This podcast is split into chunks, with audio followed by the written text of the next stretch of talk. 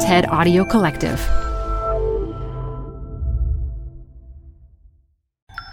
This interview features ocean conservationist and entrepreneur Andrew Forrest in conversation with the head of TED, Chris Anderson. Recorded live at We the Future twenty nineteen, presented by TED, the Skoll Foundation, and the United Nations Foundation. This show is brought to you by Schwab. You're here to keep a pulse on environmental trends. Well, now you can invest in what's trending in electric vehicles, renewable energy, water sustainability, and more with Schwab Investing Themes. It's an easy way to invest in ideas you believe in. Schwab's research uncovers emerging trends, then their technology curates relevant stocks into themes. Choose from over forty themes. Buy all the stocks in a theme as is or customized to better fit your investing goals. All in a few clicks. Schwab Investing Themes is not intended to be investment advice or a recommendation of any stock or investment strategy. Learn more at schwab.com slash thematic investing. This episode is brought to you by U S Bank. If you're like me, you've always got some projects started that you haven't finished just yet. Guilty. With any project, it always helps to have the right tools. That counts for managing money, too. The cool thing is the U S Bank Visa Platinum Card is the perfect tool if you have big ticket purchases coming up or even if you just need to take care of some debts. With a low intro A P R for eighteen billing cycles, make sure you have the right tool to help you manage your money. Check out what you can get accomplished today and apply at usbank.com slash platinum. Limited time offer. The creditor and issuer of this card is U S Bank National Association pursuant to a license from Visa U S A Incorporated. Some restrictions may apply.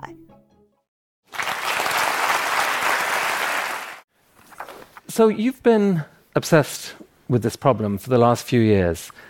What is the problem, in your own words? Plastic. Simple as that. Our inability to use it for the tremendous energetic commodity that, that it is and just throw it away. And so we see waste everywhere. At its extreme, it looks a bit like this. I mean, where where was this picture taken? That's in the Philippines, and you know, there's a lot of rivers, ladies and gentlemen, which look exactly like that. Um, that's the Philippines, so it's all over Southeast Asia. So the plastic's thrown into the rivers, and from there, of course, it ends up in the ocean. I mean, we, we obviously see it on the beaches, but that's not even your main concern. It's what's actually happening to it in the oceans. Talk about that. Yeah, okay. So look, thank you, Chris. About four years ago, I um, thought I'd do something really barking crazy, and uh, I, I, I committed to do a PhD in marine ecology. And uh, the scary part about that was, sure, I learned a lot about marine life, but it taught me more about marine death and the extreme mass ec- ecological fatality of fish, of marine life, marine mammals, you know, very close biology to us, which are dying in their millions, if not trillions, that we can't count, at the hands of plastic. But people think of plastic as, as ugly but stable, right? You throw something in the ocean, hey, it'll just sit there forever. Can't do any damage, right? Oh, see, Chris, it's, uh, it's an incredible substance designed for the economy. It is the worst substance possible for the environment. The worst thing about plastic, as soon as it hits the environment, is that it fragments. It never stops being plastic. It breaks down smaller and smaller and smaller. And the breaking science on this, Chris, which we've known in marine ecology for a few years now, but it's going to hit humans, you know. We are aware now that nanoplastic, the very, very small particles of plastic, carrying their negative charge can go straight through the pores of your skin. That's not the bad news. The bad news is that it goes straight through the blood-brain barrier, that protective coating which is there to protect your brain. Your brain's a little amorphous, wet mass, full of little electrical charges. You put a negative particle into that, a particularly negative particle which can carry pathogens. So you have a negative charge, it attracts positive charge elements like pathogens, toxins, mm. mercury, lead. That's the breaking science we're going to see in the next twelve months. So already, I think you told me that there's there's like six hundred plastic bags or so for every fish that size yeah, in no. the ocean, something like that. And it's and it's and it's they're breaking down. And there's going to be ever more of them. And we haven't even seen the start of the consequences of that. No, we really haven't. Look, the the team at the Ellen MacArthur Foundation, a bunch of good scientists, we've been, we've been working with them for a while. I completely verify their work. They say there'll be one tonne of plastic, Chris, for every three tonne of fish. By not twenty fifty, right? I really get impatient with people who talk about twenty fifty. By twenty twenty-five, that's around the corner. That's just here and now. You don't need one tonne of plastic to completely wipe out marine life. You know, less than that is going to do it. A fine job at it. So, you've, you know, we have to end it straight away. We've got no time. Okay, so you have a, an idea for ending it. And you're coming at this um, not as a typical environmental campaigner, I would say, but as a as a businessman, as an entrepreneur who who has lived. You've spent your whole life thinking about global economic systems and how they work. And um, if I understand it right, your your idea depends on heroes who look something like this. What's her profession? Uh, she, Chris, is a rag picker. And there were fifteen, twenty million rag pickers like her until China stopped taking um, everyone's waste, and the price of plastic, minuscule that it was, collapsed. That led to people like her, which now she is a child who is a school child. She should be at school. That's probably very akin to slavery. My daughter Grace and I have met hundreds of people like her.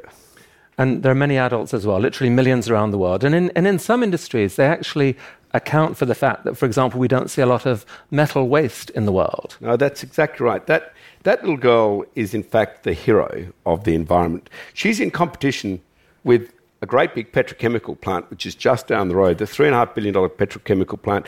That's the problem. You know, we've got more oil and gas in plastic and landfill than we have in the entire oil and gas resources of the United States. So she is the hero.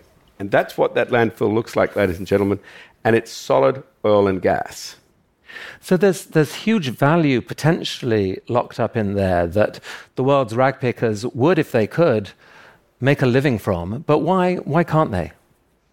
Because we have ingrained in us a price of plastic from fossil fuels, which sits just under what it takes to economically and profitably recycle plastic from plastic.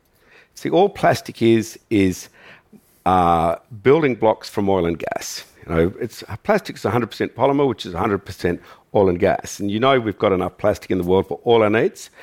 And when we recycle plastic, if we can't recycle it at cheaper than fossil fuel plastic, then of course the world just sticks to fossil fuel plastic. So that's the fundamental problem. The price of recycled plastic is is usually more than the price of just buying it straight, made fresh from more oil.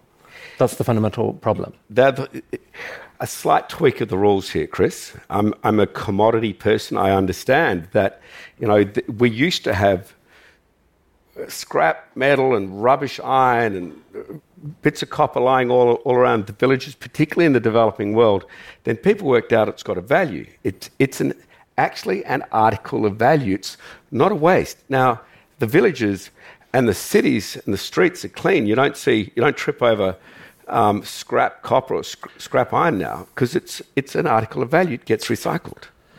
So what's your idea then to, to, to try to change that in plastics?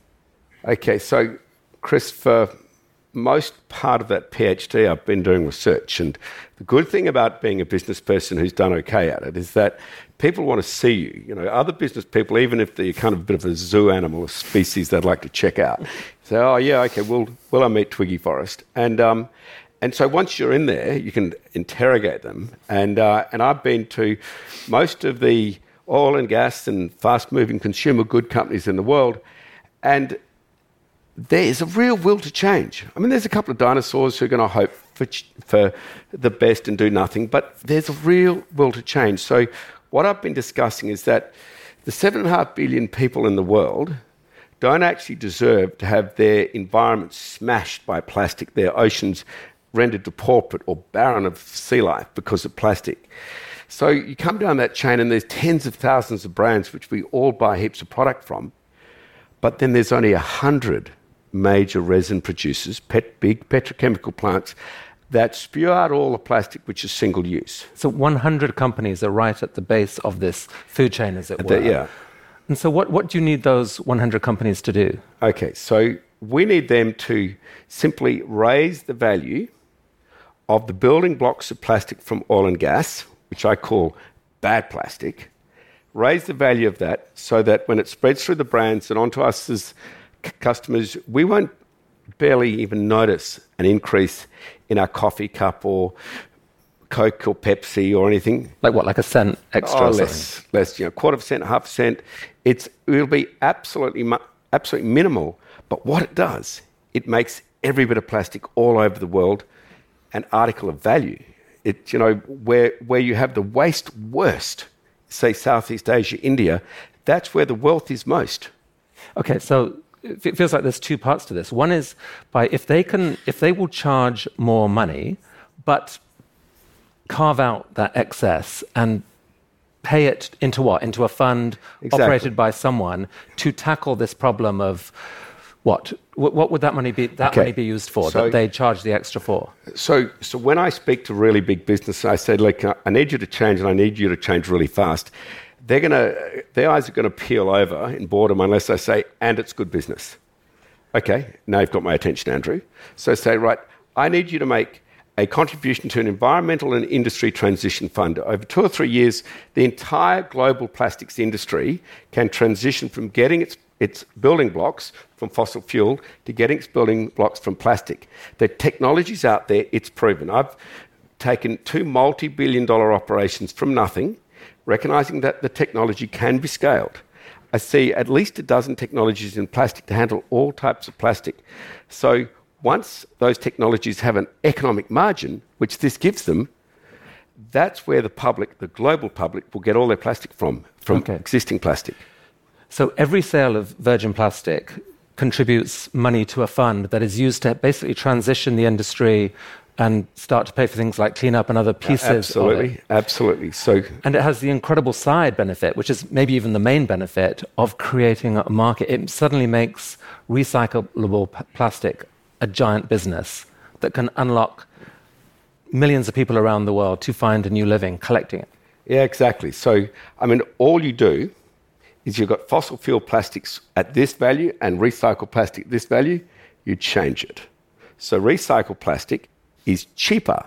What I love about this most, Chris, is that, you know, we th- we waste into the environment three hundred, mm. three hundred fifty million tonnes of plastic on the oil and gas companies' own accounts. It's going to grow to five hundred million tonnes. This is an accelerating problem. Mm. But every tonne of that is polymer. Polymer is one thousand dollars, fifteen hundred dollars a tonne.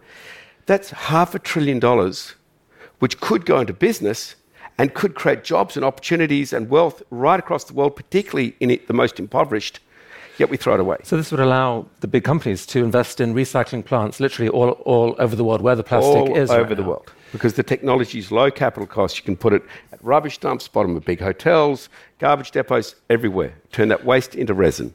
Now, you're a philanthropist and you're ready to commit some of your own wealth to this. What, what is the role of philanthropy in this project?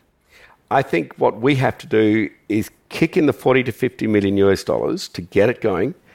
And then we have to create absolute transparency so everyone can see exactly what's got going on, from the resin producers to the brands to the consumers. Everyone gets to see who's playing the game, who's protecting the earth and who doesn't care. And that'll cost about a million dollars a week. And we're going to underwrite that for five years. Total contribution, circa three hundred million U S dollars. Wow. Now,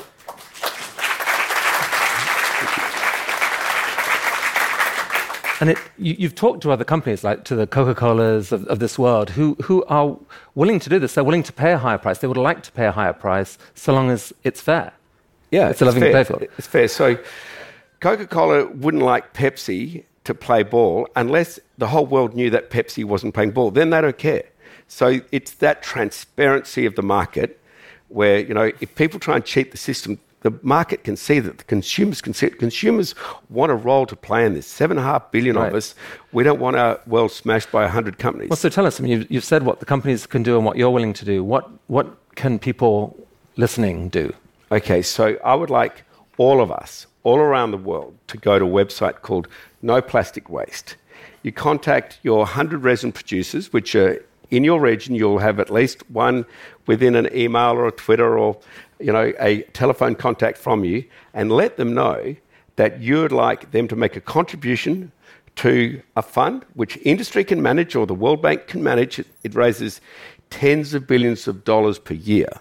So you can transition the industry to getting all its plastic from plastic, not from fossil fuel. We don't need that. That's bad. This is good. And it can clean up the environment. You've got enough capital there. You've got tens of billions, billions of dollars, Chris, per annum to clean up the environment. You're in the recycling business. Isn't this a conflict of interest for you, or rather a huge business opportunity for you? Yeah, look, I, I'm in the iron ore business, and I compete against the scrap metal business, and that's why you don't have any scrap lying around to trip over and and uh, and a cut your toe on, because it gets your, collected. This isn't your excuse to go into the plastic recycling business. No, I'm I am going to cheer for this boom. This will be the internet of plastic waste. This will be a boom industry which will spread all over the world, and particularly where poverty is worse, because that's where the rubbish is most, and that's the resource. So I'm going to cheer for it and stand back.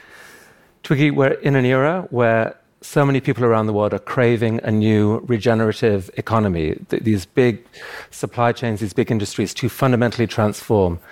It strikes me as a giant idea, and you're going to need a lot of people cheering you on your way to make it happen. Thank you for Thank sharing you, this Chris. With us. Thank, Thank you, you so much. much. Thank you, sir. For more TED Talks, go to ted dot com.